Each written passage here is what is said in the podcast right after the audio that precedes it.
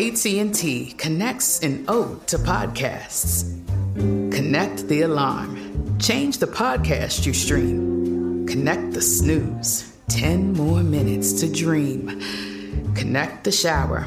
Lather up with the news, sports talk, comedians, or movie reviews. Connect with that 3-hour philosophy show. Change the drive into work in traffic so slow. Connect the dishes to voices that glow.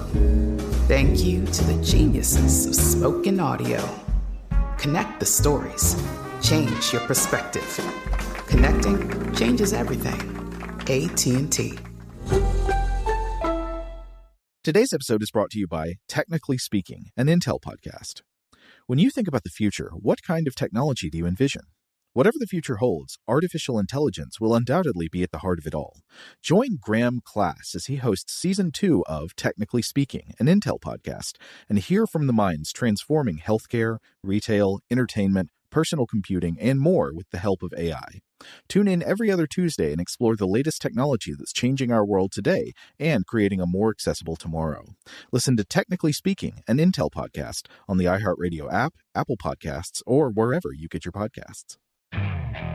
Okay, picture this. It's Friday afternoon when a thought hits you. I can spend another weekend doing the same old whatever, or I can hop into my all-new Hyundai Santa Fe and hit the road. With available H-Track all-wheel drive and 3-row seating, my whole family can head deep into the wild. Conquer the weekend in the all-new Hyundai Santa Fe. Visit HyundaiUSA.com or call 562-314-4603 for more details. Hyundai, there's joy in every journey. Today's episode is brought to you by Visible. The future of wireless is here, and it's transparent. Switch to Visible, the wireless company that makes wireless visible. Get a one-line plan with unlimited 5G data powered by Verizon, just $25 a month, every month, taxes and fees included. No hidden fees, no surprises, no, really. What are you waiting for? Get with the times and switch to Visible at Visible.com. Monthly rate on the Visible plan for data management practices and additional terms, visit Visible.com.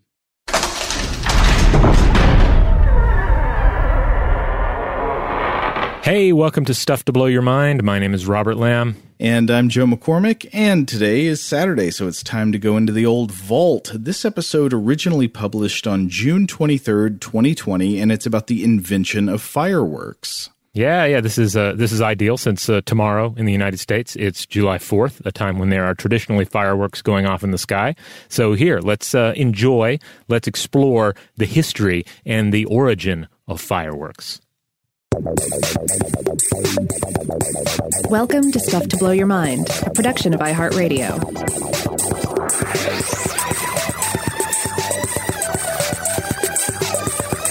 Hey, welcome to Stuff to Blow Your Mind. My name is Robert Lamb. And I'm Joe McCormick, and today we're doing fireworks. Hey, Robert, did you grow up in a place where whatever the actual law was, you at least thought that fireworks were illegal and that setting them off in your yard might summon the police? No, I grew up in places where it seemed that fireworks were just part of life, and you could just go out and play with a bunch of firecrackers in the afternoon by yourself, and it wasn't any big deal. You know, strap them to G.I. Joe men, build little volcanoes out of dirt and then blow them up, get some scotch tape and see how many, what bottle rockets you could lash together and still achieve something that would fly through the air, that sort of thing. So definitely when I was a little kid, I had the impression that using fireworks was illegal. I don't know if it was, but I think that's because you couldn't buy them in the county where I lived. So when 4th of July or New Year's or whatever was coming up and we wanted to get fireworks, we had to go on a road trip up or down the interstate to one of the more lawless, evil counties where you could go to Big Daddy's Firecrackers or, you know, one of these other places. I remember when I was a kid one time buying using my little allowance money to buy a firecracker that was very exciting looking because it was shaped like a tank. It was made of cardboard. Yeah. And I thought, now this thing's going to be like a piece of mobile artillery. It's going to roll around and shoot out stuff. I recall it didn't really do much. And it was one of my earliest experiences of spending money on something, expecting it to be great and it being a total flop. I remember being really impressed with the tanks and the little sort of novelty items, because basically when 4th of July or New Year's would roll around, they'd set up a tent or a couple of tents in town in the place where I grew up, and you know, they would sell the fireworks there. I always wanted to get things like the tank, but generally a parental or grown-up unit that was present would say, no, that's a waste of money. You want something that goes up in the air and blows up. My fondest memory, I remember, I think my grandparents got this one, was one that went up, exploded, and dropped tiny parachute men out of it, like little army men. And that was crazy. That was awesome, because it's dropping something then you then find that's not just total garbage. I mean, it's essentially garbage, but not total garbage. No, it's great, because then you strap a firecracker to that army man and blow it up. Yeah, I guess. But then I also remember being really impressed by the ones that look like actual rockets. The more rockety, the better, right? Mm-hmm. And I distinctly remember talking my parents into getting this one rocket, and then we brought it home. And as it turned out, one of the problems with this particular rocket is it's supposed to have a launching rod, you know, like a rod that sticks into the ground that ensures that it takes off in with a straight skyward trajectory. Mm-hmm. That rod had been misplaced prior to purchase, so it did not have one. So we set this thing off, and it, instead of going straight up into the sky and exploding, it went straight up and made a turn, and then went through a narrow gap in the sliding glass door of our house, and hit my uncle in the face. Fortunately, it didn't like blow up in his face or anything, but kind of punctured his cheek a little bit, and then skittered around on the carpeted floor, shooting sparks everywhere. So that was exciting. Did you get to keep playing with fireworks after that? I guess it did inspire me to be maybe I was a little more careful after that, and I certainly didn't get into the total recklessness of, people launching Roman candles at each other, that sort of thing that you hear about. I was generally... you hear about or hear horror stories about. But or that your friends did in high school. Yeah. For me, it was just firecrackers and bottle rockets. So, low-level firework ammunition here, not getting into cherry bombs and so forth. I have personal stories about firecracker use in high school that I'm just not going to share on the podcast, because I do not want to inspire imitators and have kids get body parts blown off. Yeah, I have to say, as a parent, I certainly am far more protective when it comes to fireworks. I'm not super into them as a grown up. I like watching professional fireworks every now and then, but then again, I'm not going to really go out of my way to see them. If they're around, I will look up, And I'm more protective of my son. I don't really like the idea of him even playing with fireworks to the degree that I did growing up. Well, one safe alternative that has always puzzled me is one of the most bizarre genres of home media that I've ever seen. I recall seeing these, I think, in the gift shop area of a Cracker Barrel, and it was DVDs of fireworks displays. Oh, man. I only vaguely remember seeing these. I never watched one, that's for sure. Yeah, I didn't either, but I'm just wondering, so did somebody buy this DVD and take it home and just put it on? It's I just want to watch some fireworks in the living room. I guess, is it that different from watching The Hearth on Netflix every Christmas? I think it's somewhat different. I mean, neither one's going to give off heat the way that it would in reality. But, a real fireworks display, you sort of feel the sound. There's this booming thing, and it's live. So you're usually experiencing it along with many other people who are celebrating something. Yeah. Just having one on the TV, I don't know. I feel like you get closer to the reality of a fire burning in your fireplace with a fire on the TV. Yeah, probably so. Then again, I do know that they televise, or at least in the past, they would televise some of these big fireworks shows, and I remember those being on TV when I was a kid. Yeah, I guess so. So as everyone can guess here, we are talking about fireworks today. This is going to be one of our invention-themed episodes, an exploration of the origin of fireworks, which is a fascinating story that I think a lot of us probably know, the broad strokes of it. I think a lot of people are probably at the very least, vaguely aware of the Chinese origins that we're going to be discussing here. But even just the Chinese origins of fireworks, it's just such a wonderful tale full of mystery and magic and also goblins. And then likewise, when we get into the European history of it as well, there is a lot of magic and mystery there as well. Totally. So we're not going to run through the entire history of pyrotechnology here, but suffice to say that the human ability to manipulate, sustain, control, and produce fire is key to technological advancement as a whole. I mean, it's just difficult to overstate the importance of fire mastery in human history. Yeah, it's not just key, it's the master key. It's the thing that unlocks almost everything else. Again, there's a reason that broadly historical technological regimes are characterized in terms of metalworking, like what types of things you could make tools out of, and you couldn't really have metalworking without fire. That's right.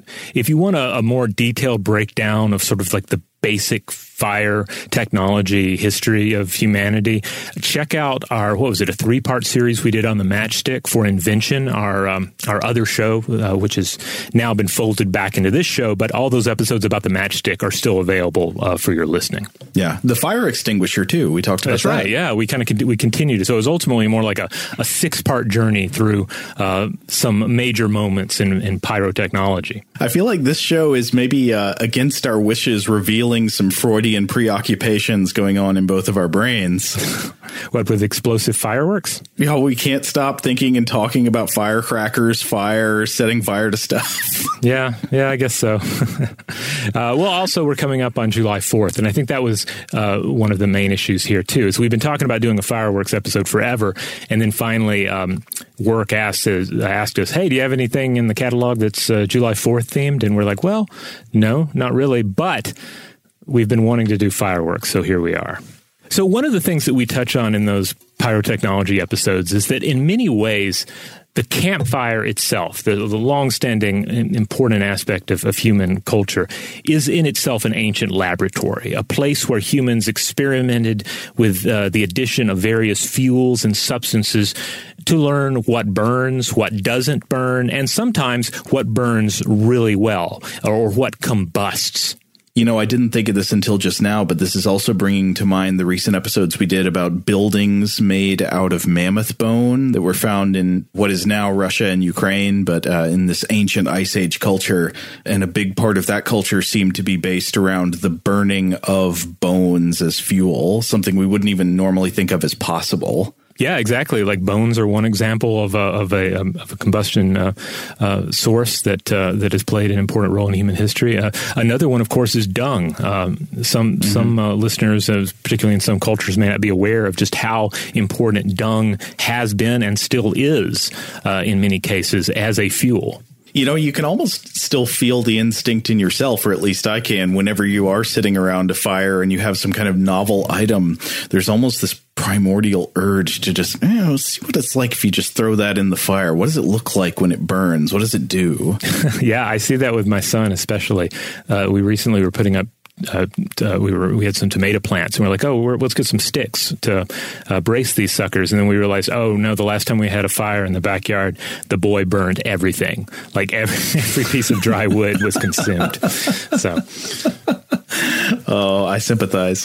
So it shouldn't come as any surprise then that there are, you know, various accounts of pre-fireworks substances and materials that would combust or burn in a certain way that was notable. And one of the really key examples here that is central to the origin of fireworks is bamboo. Now, bamboo, I think everyone's familiar with bamboo, but it is a hollow-hearted grass. It's especially common in East Asia, but you'll find it throughout the world's tropical regions. Now, I know many of you have enjoyed this exact experiment. And if you haven't, I suggest you try it the next time you have a campfire, if at all possible. Dry bamboo can burn quite readily. And in some cases, the drying out process causes those hollows in the bamboo to crack open. But other times, there remains a sealed pocket of air in there. So if you throw the bamboo into the fire, the heat will cause the air within that hollow to expand, and it'll expand enough that it pops and produces a startling bang when it explodes. I've never done this personally, but now I really want to. Yeah, it's tremendous fun. I mean, we can well imagine that this was one of the key attractions. It's like we put this into the fire, and it's alarming, it's entertaining, it's raising your awareness. It's something that I think we can when we experience it, we're experiencing the primal experience of burning bamboo as well. Now, this property of bamboo is something that has been recognized since ancient times. Yes, absolutely. It also brings to mind another interesting idea that we recently discussed in our Fartonomicon episodes. Mary Roach, in her book, what was it? Gulp, I believe. She has this conversation with the University of Alabama's Stephen Secor about snakes, and he has this theory that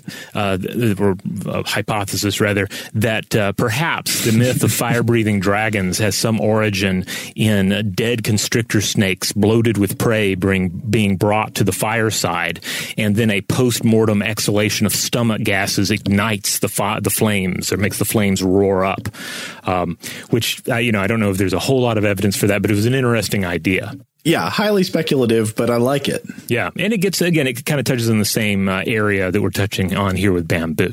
The idea that there's this inevitable amusement to be had in burning it in the fire. So it would seem impossible to truly date how far back this practice goes of observing that bamboo pops in a fire. But given the necessary components, and the obvious lack of archaeological evidence, we have to consider that it goes pretty much all the way back as far as there have been peoples around bamboo that are capable of producing fire. And in Chinese history, we at least can consider it as long as we've had Chinese writing. And that is where we see some early evidence that this was an established thing. So I was reading some writings by Haiwang Yuan of Western Kentucky University, where he's a professor of library science, but he's also a guest professor of the Foreign Languages College at Nankai University in China, and he's written several books on Chinese proverbs and legends. In 2008, he wrote a piece on Chinese fireworks, and he points out that what we're talking about here is baozhu, which is exploding bamboo. That's the word for it, and it later becomes used for fireworks. And he points to a few early mentions of this sort of thing. He points to Song Dynasty writer Wang Anshi, who lived 1021 through 1086, who wrote a poem in which one of the lines translates as follows, quote, "Amidst the crackling of exploding bamboo, a year is gone. In the warmth of a spring breeze, we drink the wine of Suzu." Now, to me, that's availing itself of multiple interpretations. When the year is gone amidst the crackling of bamboo, is that because crackling bamboo is meant to signal the turning of the new year? Or is it that a year is gone in a flash as fast as bamboo cracks? Yeah, it's nice. There's some wonderful poetry to it. But certainly it does seem to be describing whatever it's alluding to, metaphorically, it is also alluding to the Chinese custom, the New Year Spring Festival celebration of burning bamboo to create loud, startling noises as a part of celebrations. This was actually making me wonder about the linguistic conceptual history of exploding, or the idea of an explosion. Yeah. Before a culture had combustible chemicals, like, say, black powder, would the culture have had a concept or a word that means exactly what explode means to us today? I'm trying to think what other chances to observe natural explosions would have been. Obviously, bamboo seems like a good one, but what beyond that? You can think of volcanic eruptions, but that wouldn't be something that people observed often enough, you would think, to have its own dedicated word for it.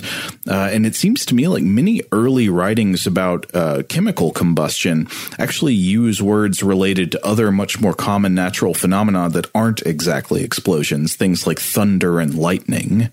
Yeah, because I guess my mind does instantly go to things that are more, I guess, bursting or rupturing. For instance, the popping of a of a pimple or a blister or some sort of skin ailment, or the bursting of, say, a blood filled tick, that sort of thing. But those are, again, it's more of a bursting or a rupturing, and we wouldn't necessarily compare it to an exploding. Likewise, if you were doing something with, say, bladders of animals that have been inflated with air or water, and then you're bursting them in some fashion, it's still probably a different thing than just explosion.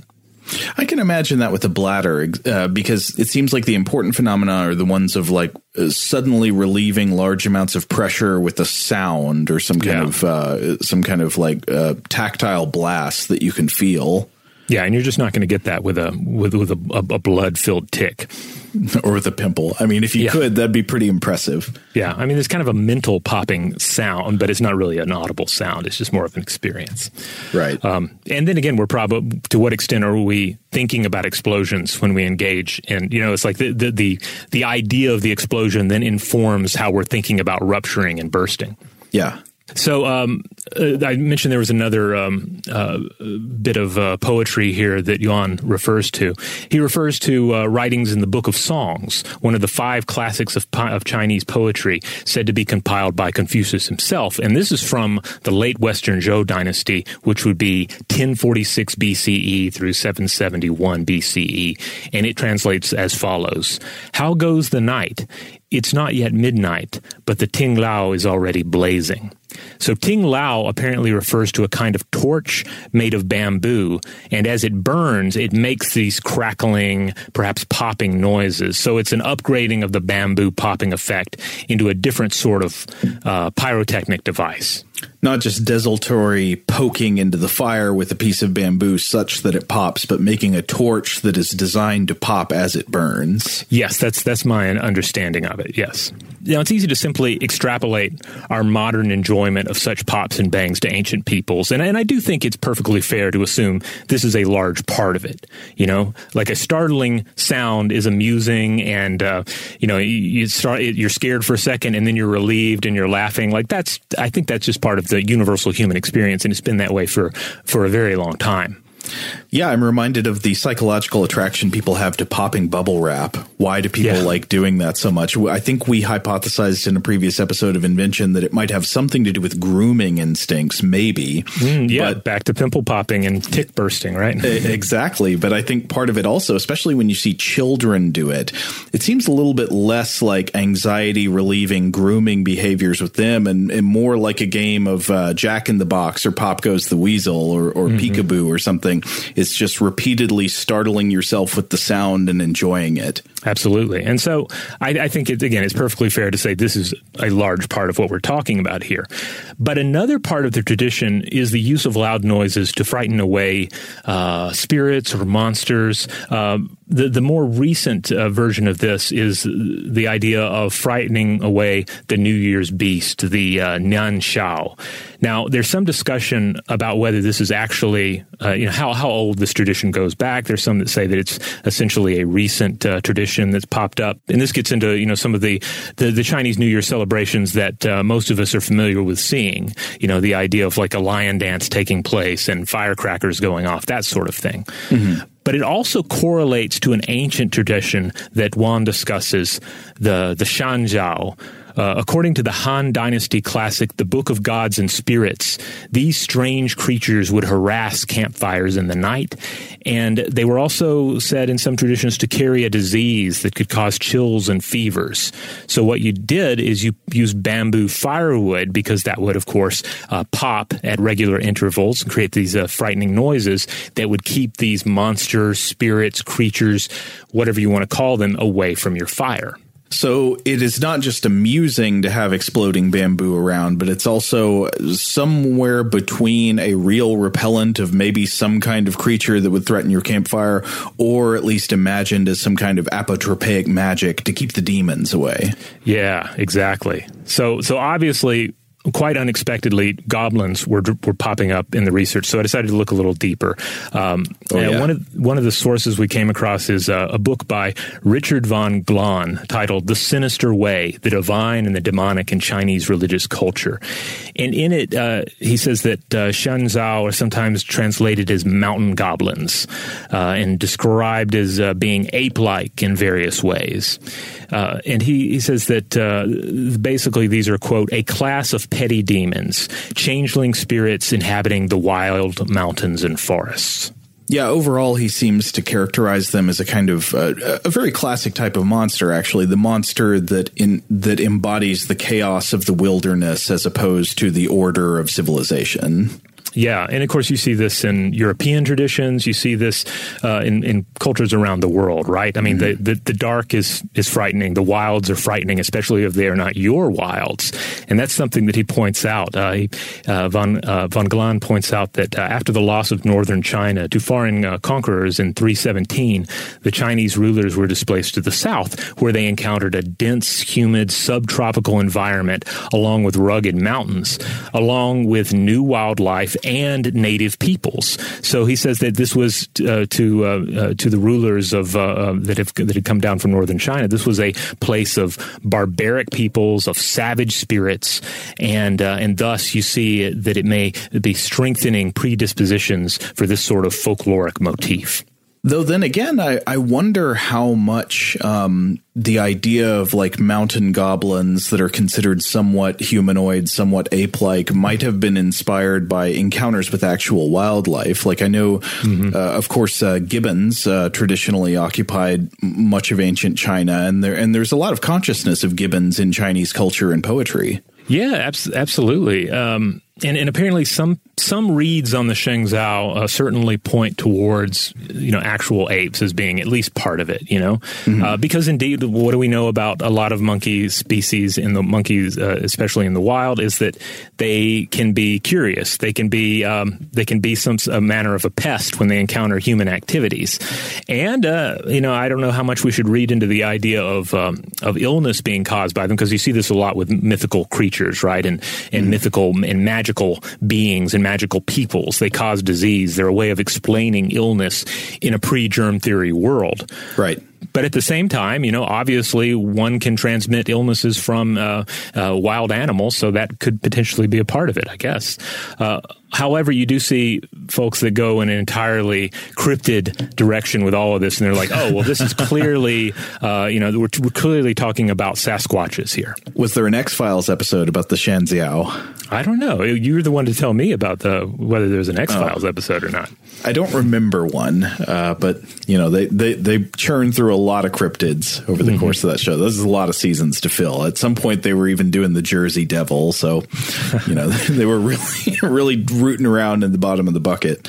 But that does also point to, you know, you can point to plenty of other cultures that have some sort of a wild man of the woods kind of creature or multiple creatures in their mythology. Like, and to a certain extent, a number of these could be inspired by observances of ape creatures in the wild.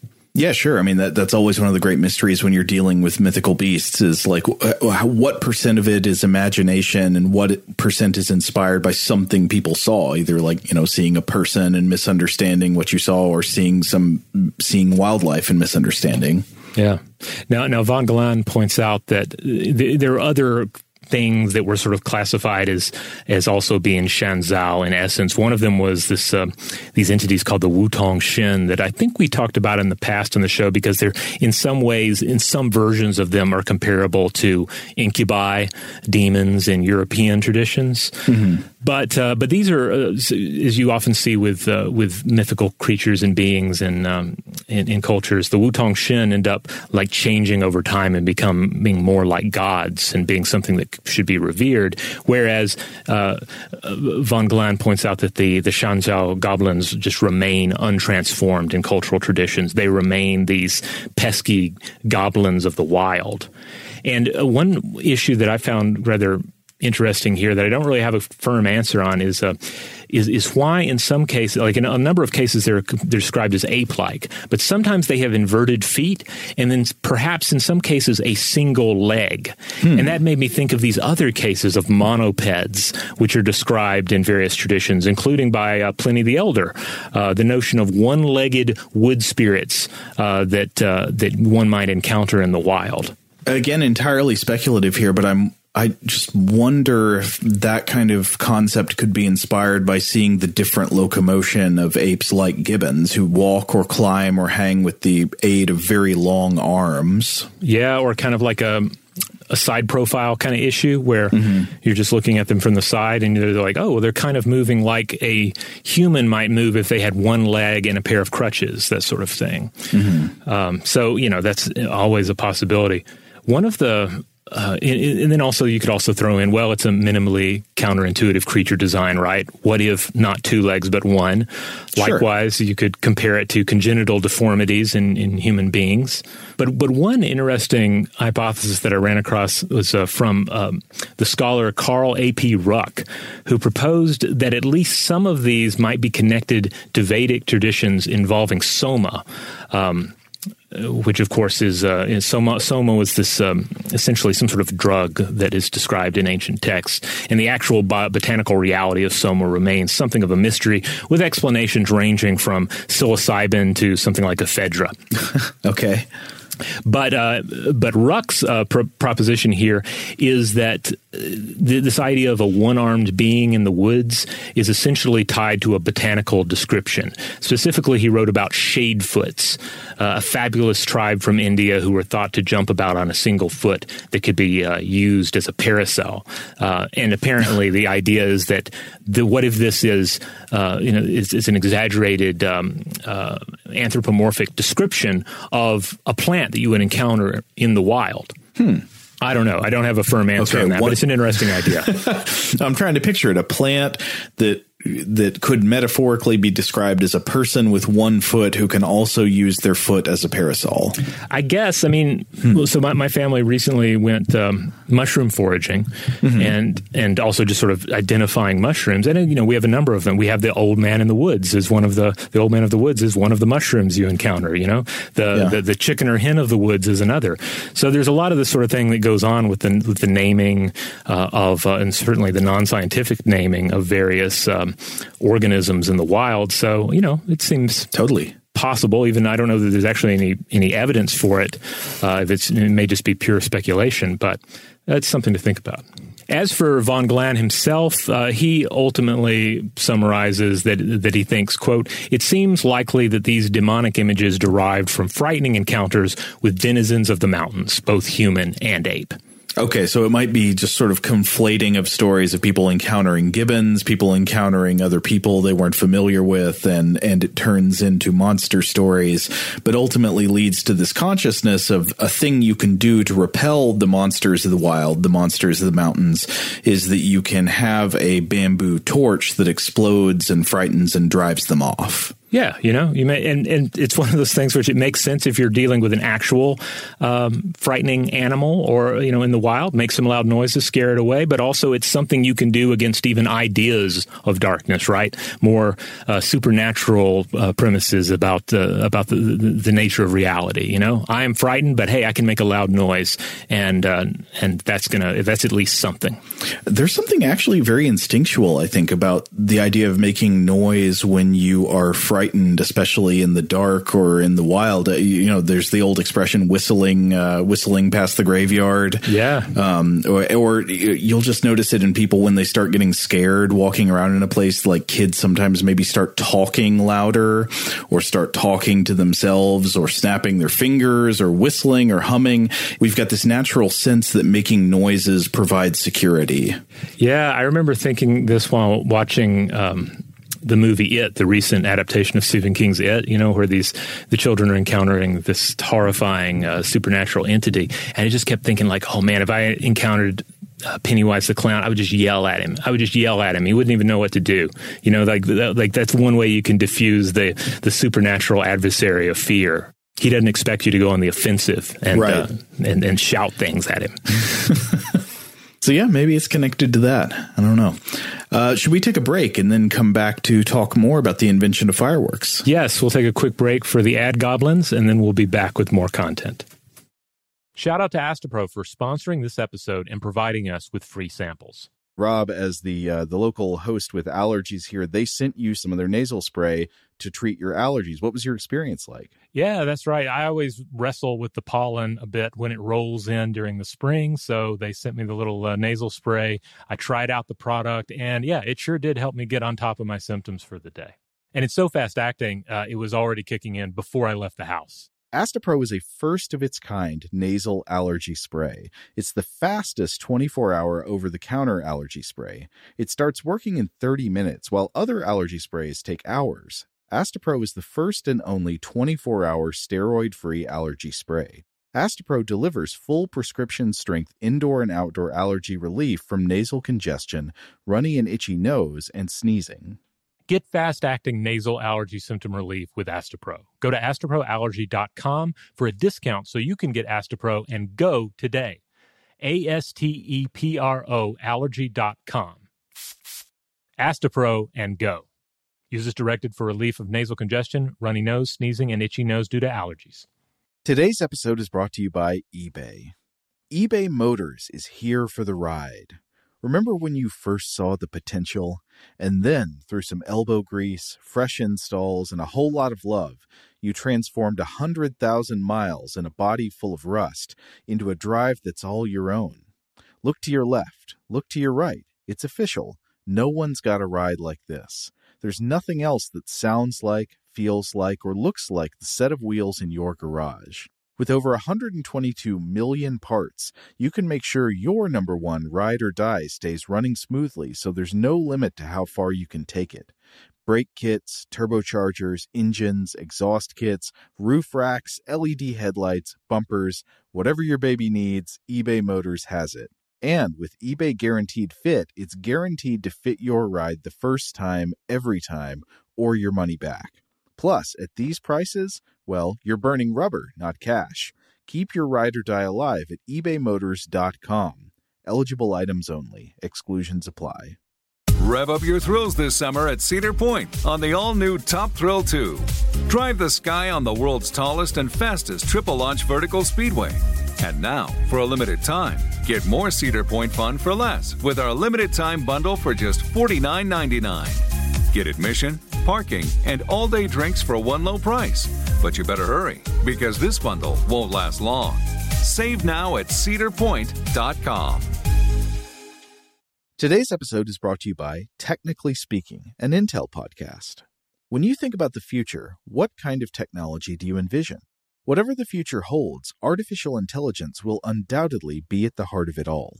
Join Graham Class as he hosts Season 2 of Technically Speaking, an Intel podcast from Ruby Studio in partnership with Intel. Explore the future of technology that's rapidly evolving our world today with the help of AI. There's still so much work and research needed to fully understand the power and potential of AI, and Intel is at the forefront of implementing AI in revolutionary technology that's changing the world we live in for the better. In each episode, Graham interviews the minds transforming medicine and healthcare, retail, entertainment, personal computing, and more, while pioneering new uses for AI in these spaces. Tune in every other Tuesday and explore the latest technology that's changing our world today and creating a more accessible tomorrow. Listen to Technically Speaking, an Intel podcast, on the iHeartRadio app, Apple Podcasts, or wherever you get your podcasts. Okay, we heard from the ad goblins, but we used some popping devices to drive them away, and now we're back into the history of proto-fireworks, at least. Yeah. So, yeah, we've talked about proto-fireworks, but where do actual fireworks enter the picture? Things that we would actually look at, say, on a table and say, oh, look at that. That's a firework. That's a firecracker, et cetera. So basically the idea is that the Chinese simply augmented their fire and noisemaker practices with chemically volatile substances once those substances were discovered. So as we discussed in our match episodes, sulfur-tipped matches were already in use in China by the 6th century CE. But the key to fireworks is, of course, this special array of chemicals that come together to make gunpowder. There's, of course, saltpeter, which is potassium nitrate, which was already being stuffed into bamboo during the Southern Song period of 1127 through 1279 in order to create a more impressive bang with the bamboo. And between these two periods, potassium nitrate is said to have emerged from the realm of Chinese alchemy. Yeah, so maybe we should stop for a second to look at the chemical properties of potassium nitrate and understand the role it plays in the development of firecrackers. So back to the principles of fire. You know, we've talked about a number of times. What does fire need in order to burn? It needs fuel, it needs heat, and it needs oxygen, because fire is a chemical reaction in which fuel reacts with oxygen under heat to produce byproducts of primarily carbon dioxide and water vapor with other trace elements and molecules given off. And potassium nitrate or saltpeter can aid in the process of combustion because of its chemical composition. So potassium nitrate is made out of one nitrogen atom, one potassium atom, and three oxygen atoms. And the key to its role in combustion is those three oxygen atoms. It is an oxygen donor to the combustion process. Fire can only burn as fast as it can access oxygen to react with the fuel. Remember, it's a reaction. Now, of course, the atmosphere is full of oxygen. So there's, you know, on Earth, it's pretty easy to get a fire going if you have enough heat and fuel, because there's just free oxygen all over the place. But the surface of a burning log can still only access so much atmospheric oxygen at once, right? Like, you know, it's giving off chemicals and gases as it burns, of course. And then it can really only react with the oxygen that's sort of touching right along the edge of the log. So there's a limit to the rate of combustion imposed by the amount of oxygen available to react at the same time. Potassium nitrate plays the role of an oxidizer in the combustion reactions. It provides a ready supply of extra oxygen, so in the presence of heat and fuel, saltpeter will massively accelerate the speed at which fuel burns, meaning you get often something beyond simple burning and something that qualifies as an explosion. And this is where the Chinese alchemists come in. Now we refer to them as alchemists, but obviously we have Western alchemy and then we have Chinese alchemy, and they're directly comparable in a number of ways. I mean, ultimately you're dealing with people on both sides that are attempting to figure out what substances do and what they can achieve in various combinations with each other. Right, and these practices are usually some combination actually of real scientific study of the material properties of different chemicals and a lot of magical beliefs mixed in. Yes, and in this particular case, it's said that the alchemists in general were attempting to create pills of immortality, or Dan, which interestingly involved mixing up a compound of saltpeter, sulfur, and charcoal. And you might be wondering, well, why these particular substances? Well, for instance, sulfur was used for skin ailments, saltpeter for fever. And the thing is, when you hit just the right percentages here, according to Wan, for saltpeter, sulfur, and charcoal, it would be like 61.54%, 30.77%, and 7.6%. Put it all together, and you have gunpowder. Yeah, and that gunpowder comes together because you have mixed up the oxidizer, which is the saltpeter, the potassium nitrate, and the fuel, which is the charcoal and the sulfur. And so once you mix them all together like that, they can create something that burns suddenly, very rapidly. Now, in some traditions, some accounts, this discovery is attributed to a particular individual, Sun Simyao, who would have been born in 541 CE. And he was the so-called king of medicine. He wrote, in these translations of the titles, essential formulas for emergencies worth 1,000 pieces of gold, and then a follow-up supplement to the formulas of 1,000 gold worth. And even in translation, those are simply marvelous titles. So it's yeah, that's great. My next novel should be called The Story That's Worth $1,000,000. There you go. It's just good marketing. Now, it seems like it's unlikely that this individual actually invented gunpowder, but he certainly recorded its usage, particularly in a book, Optimization of Alchemical Processes by Sulfuric Method, the translation. And it's seemingly the oldest known reference to gunpowder. So we can trace it roughly to his lifetime or probably before. And interestingly, with its medicinal roots, gunpowder continued to be used as a curative property in traditional Chinese medicine for things like ringworm and various skin issues into the 16th century. Yeah, and of course, saltpeter had many uses outside the creation of, say, elixirs of immortality or the creation of gunpowder. For example, saltpeter has long been a preservative for certain kinds of foods. You know, it's been a preservative for meats. In a way, it's an elixir of immortality for salami. Exactly. Now, obviously, gunpowder has its own enormous history, and it's going to end up playing a much bigger role in global affairs in the centuries to follow. But the Chinese, this is essential to point out, the Chinese realized its military potential pretty early on, like during the Tang Dynasty, and it was compiled in Chinese military texts by 1040. And this is notable because there's something of this myth in Western traditions that while a Chinese invention, gunpowder, would ultimately require Western ingenuity to take off as a weapon. The idea that the Chinese invented something but didn't really understand what they'd invented, and nothing could really be further from the truth because they developed rockets, fire arrows, fire lances. They were using long bamboo tubes that were packed with gunpowder as early as like 1132, and there's evidence of bronze cannons as early as 1332 or 1128 even.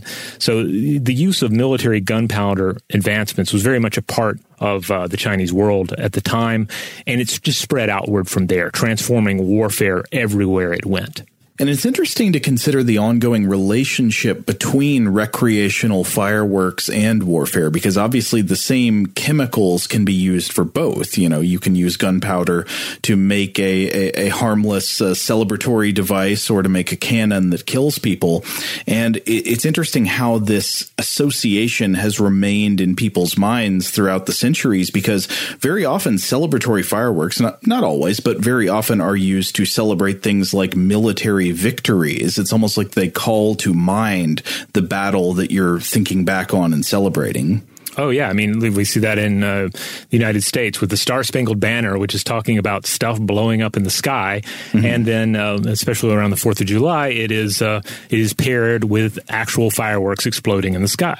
To get back into this world of fireworks proper, and the Chinese origins, we can see how explosive and combustive substances come together with baoju, But let's not forget the other aspect of fireworks, the part that you might not think about as much when you buy a bunch of fireworks or even when you set them off at night. But the next day, when you go to clean up your yard, you're going to encounter the reality of all the paper and cardboard that makes a firework possible. Yeah, it often looks like there has been like a battle between armies of toilet paper rolls that just hacked each other to bits. Yeah, because even today, fireworks depend on paper and cardboard. That tank you were describing earlier was inevitably made out of cardboard and paper. Mm-hmm. But as we explored in our recent two-parter on Stuff to Blow Your Mind about the invention of the book, the history of the book, paper was an expensive luxury in olden times. Chinese paper had already been around for centuries, but it was a high-priced substance. This was not the kind of thing you would just readily fill with gunpowder and set off or burn. But then during the Song Dynasty, we see the creation of bamboo paper, which was much more affordable. And so this was finally paper that was cost-effective enough to use in fireworks. Pure fireworks, the kind of fire, not just the things that might amuse, individuals of great wealth, but something that could be, a little more available to everyone else. Yeah, there's the main explosive charge, and that's wrapped together with a timed ignition device, which is the fuse. It used to be called the match. Now, a number of you are probably thinking, well, that's a firecracker, and maybe that is essentially a bottle rocket. But obviously, there are plenty of more elaborate fireworks. I mean, there are just thousands of types of fireworks today. And And these, the more traditional, these sort of exploding, sparkling, colorful fireworks, this sort of thing, didn't become popular in China till apparently the 17th or 18th centuries, during the last dynastic period of China, the Qing Dynasty. And Wan writes that some historians credit fireworks, this type of firework technology to a specialist by the name of Li Tai, saying that he basically invented these for when he was asked by the Zhongjing emperor to create something special. And the story goes that he's been asked to create some sort of special firework. He goes out and he notices all the colorful sparks that are inside of a blacksmith's shop as the blacksmith is pounding away at the steel. And he decides to experiment with different sizes of iron particles mixed with the gunpowder. Yeah, and this actually does connect to the way that most colored fireworks displays are created today. They're often produced by packing fireworks shells with these little pellets known as stars that include different types of chemicals, often metal salts, that when burned create different colors. So, for example, red fireworks often have some kind of strontium content, like strontium carbonate, or orange fireworks might have calcium chloride and so forth. Apparently, blue fireworks are one of the hardest colors to make, and that requires copper or copper chloride content. But the most common form of fireworks you see in big festival displays today, you know, not the little firecrackers you'd set off in your yard, but big festival displays, these would generally use what might be known as the mortar or the shell model. So you've got a core explosive charge that's usually made out of black powder and a lift charge. It burns quickly. It expands and turns into heat and gas. It shoots it up into the sky. And then it is the fuse is timed so that when it's way up in the sky, it will reach the center charge and then it will explode. And the shell will be packed with all these little things, these little explosive balls called stars. And the stars can be packed in special arrangements, and the arrangements of the stars within the shell is usually what gives rise to the patterns of the exploding fireworks. And there are actually artisans who will make special fireworks, like custom packing of the stars inside to give you the color you want and the shape of the explosion you want. So you can get hearts, you can get smiley faces or whatever. And I just got to share, by the way, I found a Wikipedia article with one of the best sentences in English I've ever read. I was looking at this the other day. It's from a wiki article about pyrotechnic stars, and the sentence goes, "Pumped stars are stars that have been pumped using a star pump." I love that, because out of context, it's just a sentence that says nothing. I was trying to think, are there any other ways you could plug words into that sentence structure to make it work? I was thinking, wait a minute, cooked rice is rice that has been cooked using a rice cooker. There you go. It doesn't quite work, though, because you can cook rice other ways. I don't know. But a star pump has only one function, and that is to pump stars. It's true. All right, on that note, we're going to take one more break. But when we come back, we'll get into some of the Western tradition of fireworks.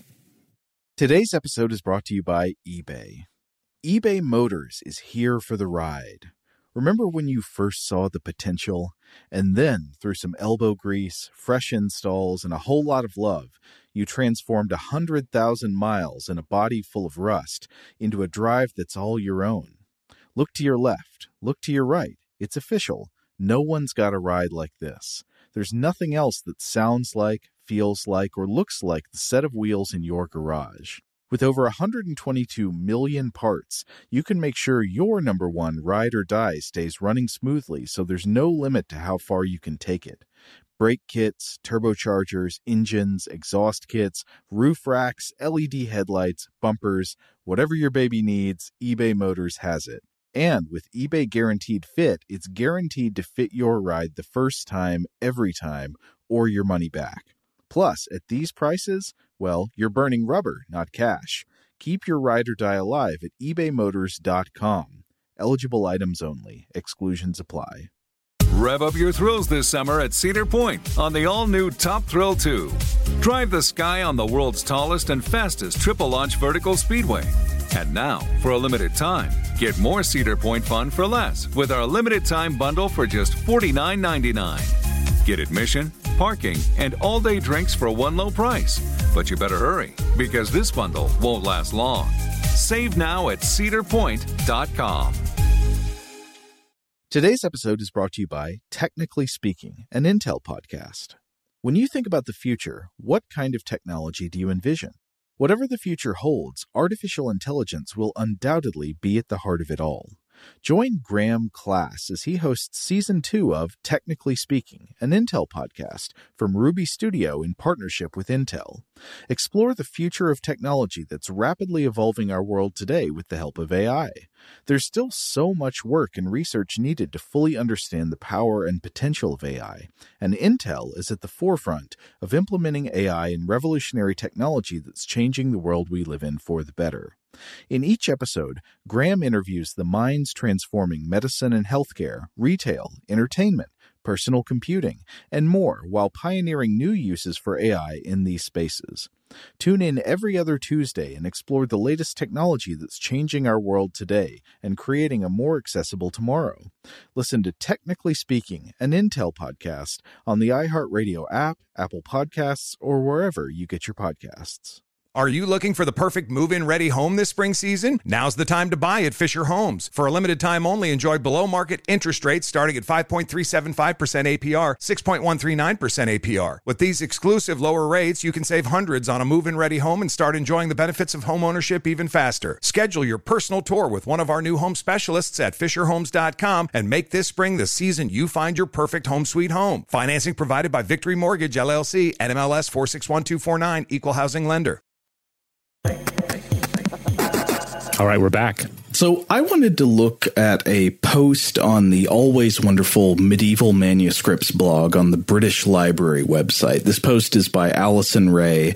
I feel like I've mentioned pieces by this blog on the show before. I think we discussed an awesome one they had about anti-theft curses in medieval manuscripts. Yes. It's just a really great blog to follow. And I'm actually going to reference a couple of posts that I came across in this episode. So this one talks about how fireworks have been a popular source of entertainment in England since as early as the 15th century. Ray writes that the first recorded use of fireworks in England was at King Henry VII's wedding celebration in 1486. And I have seen this historical claim made all over the place, and I was trying to find contemporary documentation, or at least the earliest documentation of it I could, and I could not find that. It makes me wonder how modern writers know this, but I assume that the British Library bloggers have their history sorted out. So I'll trust him on this one. So the wedding of King Henry VII, King Henry was also known as Henry Tudor, and his ascent to the throne was the ultimate conclusion of the Wars of the Roses, where the houses of Lancaster and York had struggled for control of England for like 3 decades. This is chronicled with some propagandistic slant in Shakespeare's play Richard III. Of course, Richard III was the last of the York kings. Henry had some kind of roughly 37th in line succession claim to the throne through the line of Lancaster, but he really came to power through some political maneuvering and military victory. So his claim was, of course, through the Lancaster line, but he apparently got in position for power by swearing to marry Elizabeth of York, which would unite the two houses if he was victorious, and Richard III had enemies within his own house. So with some French support, Henry VII landed in Wales in 1485. He led an army against Richard's power center in London. Richard took an army out to meet him. Henry and Richard's forces fought a conclusive battle at Bosworth Field on August 22nd, 1485, where Richard was killed in the fighting, allegedly while trying to strike deep behind enemy ranks and kill Henry himself to end the war immediately. And Richard III was apparently the last English king killed in battle. So after the battle, Henry is victorious. He's like, well, okay, I've basically got a claim to the throne by succession. I just won in battle, which means God must want me to be king. So Henry was crowned at the end of October 1485, and true to his promise, he married Elizabeth of York in January of 1486. And this marriage was of greater than normal political importance. It was more than just the pageantry of a royal wedding. It was in some ways the symbolic extinguishment of a dynastic war that had been raging for about 30 years. So why not a little extra celebration? Why not blow something up? Right. Ray's blog post also points to a 14th century manuscript known as the British Library Royal MS 12B25. This is primarily a medical text. It talks about bodily humors, herbal medicines, astrology, but it's got a recipe for fireworks, specifically fireworks, rockets, and the burning glass. Huh.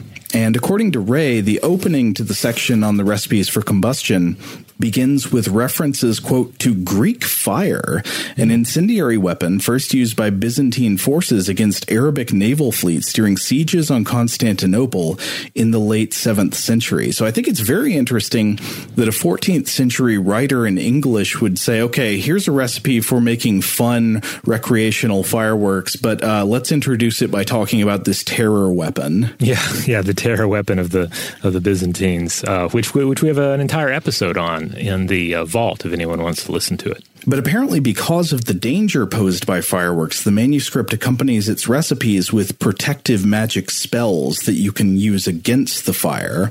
Quote, the protective charms against fire invoke Saint Columcille, also known as Columba or Columcille, and Saint Agatha for protection. Saint Agatha was a patron saint against fire, lightning, and volcanic eruptions. Protective charms may seem unorthodox to us today, but they were often employed in the same manner as medical recipes and religious prayers.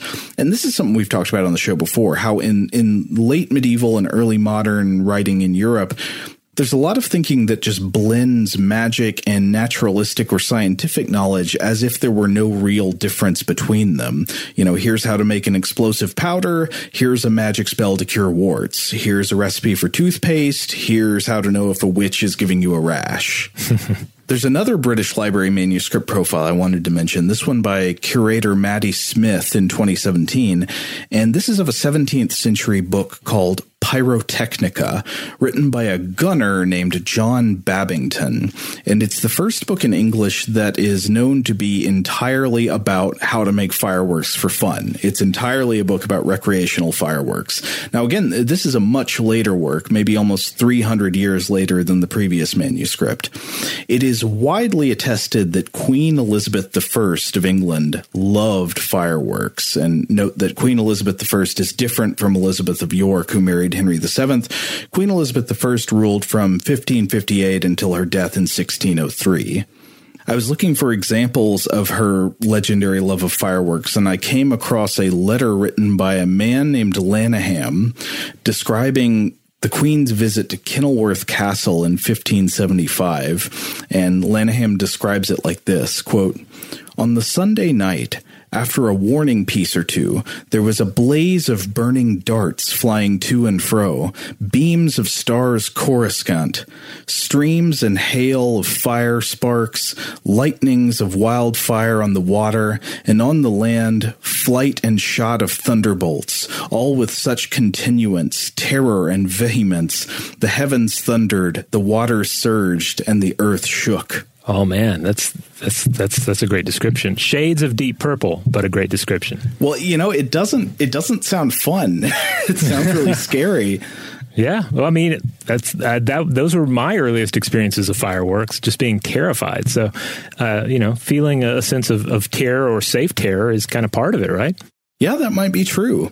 Of course, Shakespeare mentions fireworks in a number of his plays, or at least in one or two plays. There's a scene in Love's Labour's Lost where a character says, quote, the king would have me present the princess, sweet chuck, with some delightful ostentation or show or pageant or antique or firework. Huh. And apparently Queen Elizabeth liked fireworks so much that she commissioned a lord of fireworks to be in charge of the whole process that would come to be known as the Fire Master of England, whose assistants were called green men because they wore hats made out of leaves to protect their heads from fire and sparks. So Queen Elizabeth had a pyromancer. That's awesome. And they're running about in these in these green hats, you know, made out of like green leaves. I mean, that sounds very elven. That reminds me of what we've discussed in the past about these taboos against wearing green because that is the color of the fairies. Yeah, totally. I think those ones we talked about in the past were specifically superstition about young women wearing them, or they would make the fairy princesses jealous. But yeah, I mean, I don't know, if you're already dealing with fire and fireworks for a living, why not put some leaves on your head? Yeah. But so anyway, back to this book, Pyrotechnica by Babington. It describes how to make a number of regular shell-style fireworks of the kind we were talking about earlier, and how to achieve different colors. Quote, "For stars of a blue color, a combination of gunpowder, saltpeter, and sulfur vive did the trick." He then progresses to making silver and gold rain, firework wheels, and fizz-gigs, a French firework that fizzled before it exploded. Fizz-gig. Oh. Yeah, Fiske, like in the Dark Crystal. All right. But beyond that, Babington goes on in his book to give instructions for these elaborate displays such as the dragon. The dragon was a giant wooden frame in the shape of a winged serpent that was filled and ornamented with all kinds of combustibles that would make it breathe fire and spark with fury. And one popular way of doing this dragon demonstration was to have both a wooden dragon crammed with fireworks and either a rival dragon or a figure of St. George, and then you would make them fight. So this is from Smith, quote, "In Pyrotechnica, Babington instructs the reader to strap the dragon and St. George together so that when a wheel is turned, quote, they will run furiously at each other. They had to be well balanced, as otherwise, quote, they would turn their heels upward, which would be a great disgrace to the work and the workmen." It sounds like more of a disgrace. That sounds maybe like an extreme safety hazard. You included a shot here of a woodcut illustration from this book, and I have to say that combined with the description, this is pure Burning Man. Like, this is the exact spirit of that sort of like large-scale pyro technical display. Mm-hmm. Yeah, exactly. This is Elizabethan Burning Man. But so there's a big question here, right? So if fireworks were probably invented in China and were super popular with the English monarchy by the 1500s, how did they make that journey? How did they get from China to Europe and specifically early modern England? Well, it turns out that the first known European to describe the creation of black powder was Dr. Mirabilis himself, Roger Bacon, the 13th century English philosopher, proto-scientist, and Franciscan friar. And Dr. Mirabilis, I think it means technically wonderful teacher in Latin, but I like to think of him as Dr. Wonderful. So Roger Bacon was born somewhere in southwest England, either I think in Somerset or in Gloucestershire, between the years 1214 and 1220. More recent sources place his birth, I think, around 1219 or 1220. And he became a brother of the Franciscan order and a scholar of great esteem and controversy. In the modern day, he has this reputation for being an early advocate of something approaching scientific empiricism, the study of nature through observation rather than just deductive principles about the divine order. Like, maybe, you know, what if Aristotle says something about nature and then you do an experiment and discover that Aristotle is wrong? I think a lot of people might have the tendency to say, like, well, you know, you must have done something wrong. Aristotle's probably right. Right, yeah. Aristotle's above reproach, right? Yeah. So Bacon studied and wrote on language, on mathematics, on alchemy, astronomy, and optics. You might remember in our Camera Obscura episode of Invention, we talked about how Bacon had read the works of the 11th century Arab scholar Ibn al-Haytham, who described the principle of a pinhole camera for projecting images into a dark room. And Bacon picked up on this and conducted experiments based on Al-Haytham's writings. He apparently built or at least used a camera obscura chamber for the purpose of safely observing solar eclipses in his lifetime. But he also described the use of spectacles based on glass lenses, which were not yet in wide use at the time. He conducted alchemy experiments, and he speculated on the idea of a flying machine. He kind of had a reputation as something of a wonder worker or a wizard. And again, this is something that wasn't unheard of for curious scholars of the medieval and early modern period, the Dr. Faustus kind of image. Robert, you might remember that one of the earliest theories on the authorship of the Voynich manuscript attributes the manuscript to Roger Bacon, though I don't think we ever found any good evidence supporting this claim. It seemed more like people just might have thought, well, who's some messed up wizard who could have created this weird book? I think the dating of the actual materials put the book as much later than Bacon's life. Yeah, I think if you could make a better case for John Dee than you could for Bacon. Right.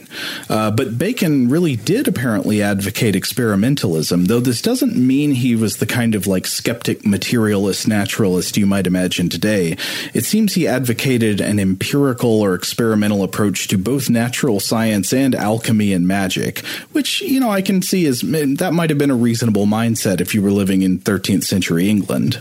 But anyway, he produced some important encyclopedias of learning, beginning with his Opus Majus and following with some other, I think, other works that were called like Opus Lesser or Opus Tertiary.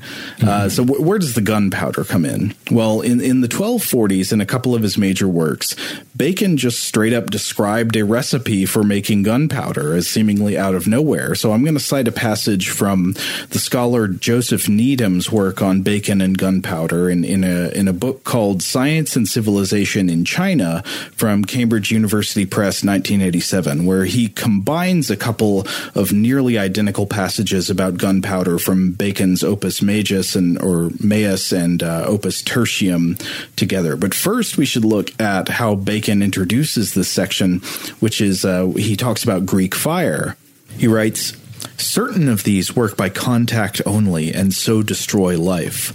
Malta, or naphtha, which is a kind of bitumen plentiful in the world, when projected upon a man in armor, burns him up. Similarly, yellow petroleum, i.e. oil produced from the rocks, when properly prepared or distilled, burns everything it meets by a consuming fire not extinguishable by water, and only with great difficulty by other things. Certain inventions disturb the hearing to such a degree that if they are set off suddenly at night with sufficient skill, neither cities nor armies can endure them. No thunderclap can compare with such terrifying noises, nor lightning playing among the clouds with such frightening flashes." And then he goes on. So this is the combined two passages about gunpowder itself. "We have an example of these things that act on the senses in the sound and fire of that children's toy, which is made in many diverse parts of the world, i.e. a device no bigger than one's thumb. From the violence of that salt called saltpeter, together with sulfur and willow charcoal, combined into a powder, so horrible a sound is made by the bursting of a thing so small, no more than a bit of parchment containing it, that we find the ear assaulted by a noise exceeding the roar of strong thunder, and a flash brighter than the most brilliant lightning. Especially if one is taken unawares, this terrible flash is very alarming. If an instrument of large size were used, no one could withstand the noise and blinding light, and if the instrument were made of solid material, the violence of the explosion would be much greater." I love this. There are aspects of it that maybe sound like an overstatement of the power of a simple firework, but he does get at the heart of it here. Well, yeah. So this is Bacon in this work in the middle of the 13th century describing a totally accurate recipe for making an explosive charge. Remember, he's got all of the ingredients we talked about in the chemistry section earlier. He's got the fuel there. He's got the sulfur. He's got the saltpeter as the oxidizer. He says you grind them together, you make a powder out of them, and that's how you get this charge. And then, of course, you pack it into a roll of parchment, he says, which parchment being a rather expensive material also seems like maybe not a great use for it. But I don't know. What else would you use at the time, I guess? But he describes it as some kind of pre-existing children's toy without saying where or when this toy would have been observed, and ends with the unmistakable observation that this combustible powder could obviously be used for violence, could be used in warfare. So a lot of historians claim that this is the first time knowledge of black powder is acknowledged anywhere in Europe. But where did Bacon get this idea from? He doesn't claim to have come up with it himself. Instead, he speaks of this toy from other parts of the world without saying where. So there's an interesting question of cross-fertilization of ideas here. Needham, Joseph Needham, in his book, argues that there is ample reason for thinking that Chinese firecrackers and general explosive chemistry would have made their way back to Europe by around the time Bacon was writing. So Needham writes, quote, "This description inescapably suggests to us that a sample of Chinese crackers had come into Roger Bacon's possession and that he knew what the constituents of the mixture were inside them.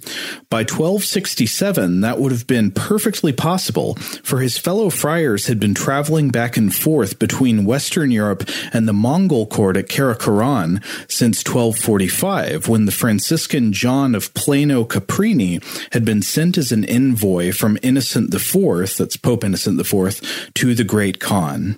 And then he documents plenty of other recorded instances of Franciscans and Dominicans and other Europeans traveling back and forth to China, to the Mongol court, and says that there's just really no problem imagining that someone maybe knowing of Roger Bacon and saying, hey, he's this kind of like out there wizard guy. He would enjoy a chemical curiosity from the other side of the world. Let's bring some firecrackers back for Dr. Wonderful to look at. Yeah, no, this would make perfect sense. Everything lines up here.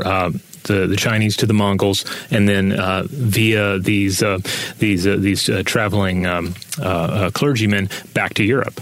But I would say it also seems possible that firecracker chemistry could have entered late medieval Europe through the Arab world, which was a conduit for a lot of scientific and technological knowledge from both farther east and from the Arab world itself, but also from the lost libraries of antiquity. That, you know, a lot of knowledge came back into Europe that way. Yeah, and I think that's also where we see more of a direct military stream of ideas from China, then down through Central Asia and into the Middle East.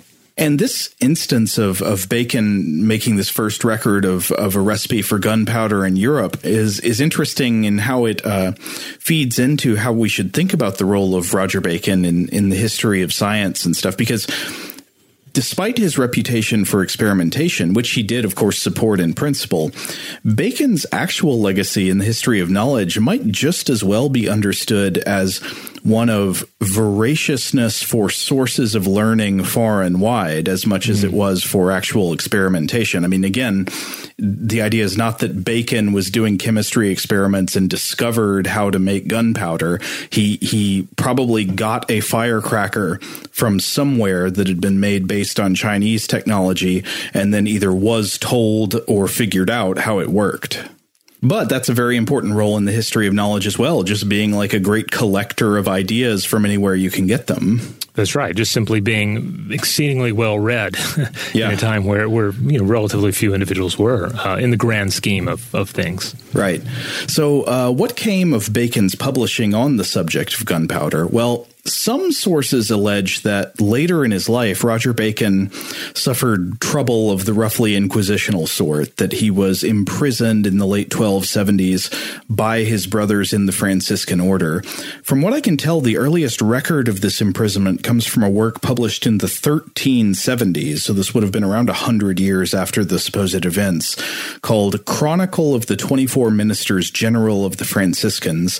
So I think it's not 100% clear that Bacon really was jailed. We don't have an autobiographical account or anything, but it is widely alleged. And if he was in fact thrown into prison, the exact cause of this imprisonment is not clear. I've seen it alleged in materials by the Royal Society of Chemistry in the UK that Bacon's description of and possible experiments with gunpowder were what got him into trouble with the church, since, quote, only God could produce thunder and lightning. But I haven't really found any evidence that looks very good for this specific technological blasphemy being the cause of his imprisonment. Apparently, the historical record is vague. We're told that it was due to something simply translated as suspected novelties in his teachings.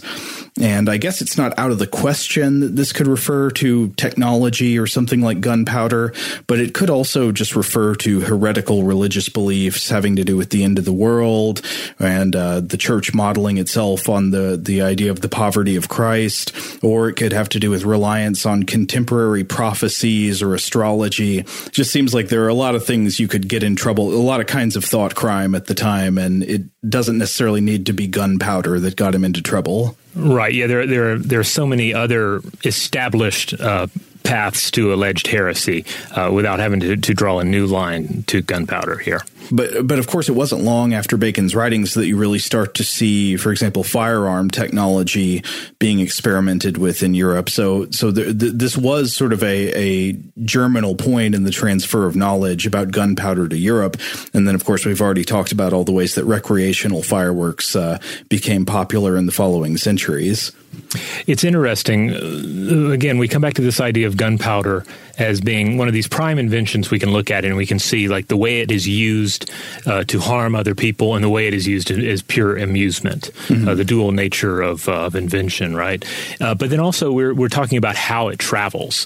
And so it seems entirely possible that we're looking at a situation where it is via novelty that the technology more readily travels to the West for a number of reasons, one of which being that a culture is going to be far less willing to share the secret of its weaponry, mm-hmm. but in terms of its mere enjoyments, that may travel a little easier. Yeah, I can totally see that.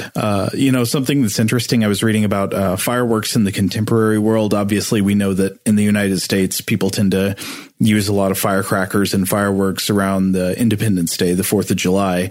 But I was reading that even today, the vast majority of the world's fireworks are still made in China. I was reading an article on CNN that reported that as of 2016, over 90% of the fireworks used on American Independence Day were manufactured in China. And there are still all kinds of artisans and craftspeople working in China that like hand make fireworks. That is impressive to think about that, because generally when I think of fireworks, I think of the seemingly mass-produced examples that one finds at fireworks stores and firework tents. Right. Yeah, and I'm sure some fireworks are mass-produced by a more automated process, but yeah, I was watching some short documentary segments about actually like companies that still just have basically people making them by hand using sort of hand-cranked machinery and stuff. Oh, wow. Yeah. You certainly don't see any here in the States at farmers markets where someone is like, these are my fireworks. I made these. You can watch me make them. I roll my own Roman candles, etc. But maybe I'm just going to the wrong farmers markets. Who knows? No, this is an interesting point you raise. Rachel and I were actually talking about this here at the house about whether, you would have like craft fireworks in the same way you see, I don't know, so much of a artisanal craft movement with other types of products and food items these days. Yeah, and would one trust that more or less? I feel like my instinct, and maybe this is by virtue of just not being accustomed to it, I feel like I would be suspicious of handmade fireworks that just some random stranger made. I don't know. Maybe, again, just because it's something I've not encountered before personally. I guess I want there to be some sort of like factory standard for my explosives, I guess. Right. You want to know that it's been through the inspections or something. Yeah. Isn't it weird that our intuitions sometimes work that way? You think like, a mass-produced item. That seems safer. That seems like it's been through a process. I would love to hear from anyone out there who makes their own fireworks or knows someone who does for any insight into this, because I haven't researched this in full, but just glancing around, it looks like there are advocates out there for making your own fireworks and even doing so safely. But this is just a whole world I have no exposure to. Well, quick liability check. We're not advising people to do that. No. We're not advising you to make your own fireworks. Just if you already have knowledge of this world, let us know about it. I would like to learn more. I would not like to buy any of them, though. You know what I want to know from an expert on fireworks is whether pumped stars are stars that have been pumped using a star pump or not. Yeah, and then how do you make the star pump? Is it made from like residue from pumping a star? I don't know. It could all be interconnected. The star pump sounds like a wonderful science fiction device. It does, yeah. Some sort of crazy Kardashev level 2 technology. Yeah. Bust out the star pump. But anyway, that is it for fireworks for this episode. Hopefully, we provided some additional insight into the origin of fireworks and how this technology then took off in Western Europe as well. So a little more to think about than if you find yourself staring up at the sky in the next few months, in the next some point over the next year, and watching these various colorful glittering explosions take place. Understanding what is chemically going on and also what is culturally and historically going on before you. In the meantime, if you would like to check out other episodes of Stuff to Blow Your Mind, you can find us wherever you get your podcasts. And wherever that happens to be, you can help us out by rating, reviewing, and subscribing. Those are the three acts of kindness you can do to help out the show, but also just tell other human beings about us. Next time you need to recommend a podcast, maybe mention an episode of Stuff to Blow Your Mind that tickled your fancy. That's right. Be our star pumps. Anyway, huge thanks, as always, to our excellent audio producer, Seth Nicholas Johnson. If you would like to get in touch with us with feedback on this episode or any other, to suggest a topic for the future, or just to say hi, you can email us at contact@stufftoblowyourmind.com. Stuff to Blow Your Mind is a production of iHeartRadio. For more podcasts from iHeartRadio, visit the iHeartRadio app, Apple Podcasts, or wherever you listen to your favorite shows.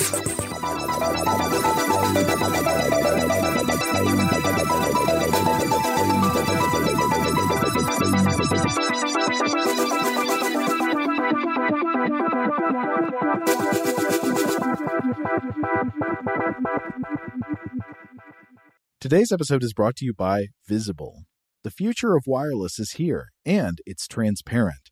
Switch to Visible, the wireless company that makes wireless visible. Get a one-line plan with unlimited 5G data powered by Verizon, just $25 a month, every month, taxes and fees included. No hidden fees, no surprises, no, really. What are you waiting for? Get with the times and switch to Visible at Visible.com. Monthly rate on the Visible plan for data management practices and additional terms, visit Visible.com.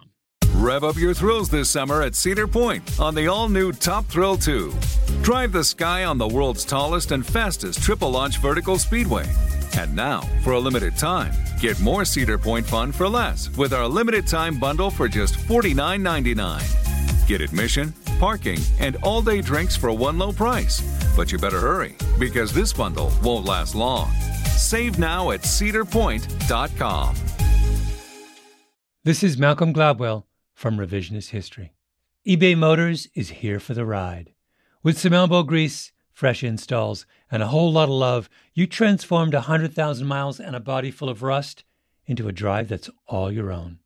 Brake kits, LED headlights, whatever you need, eBay Motors has it.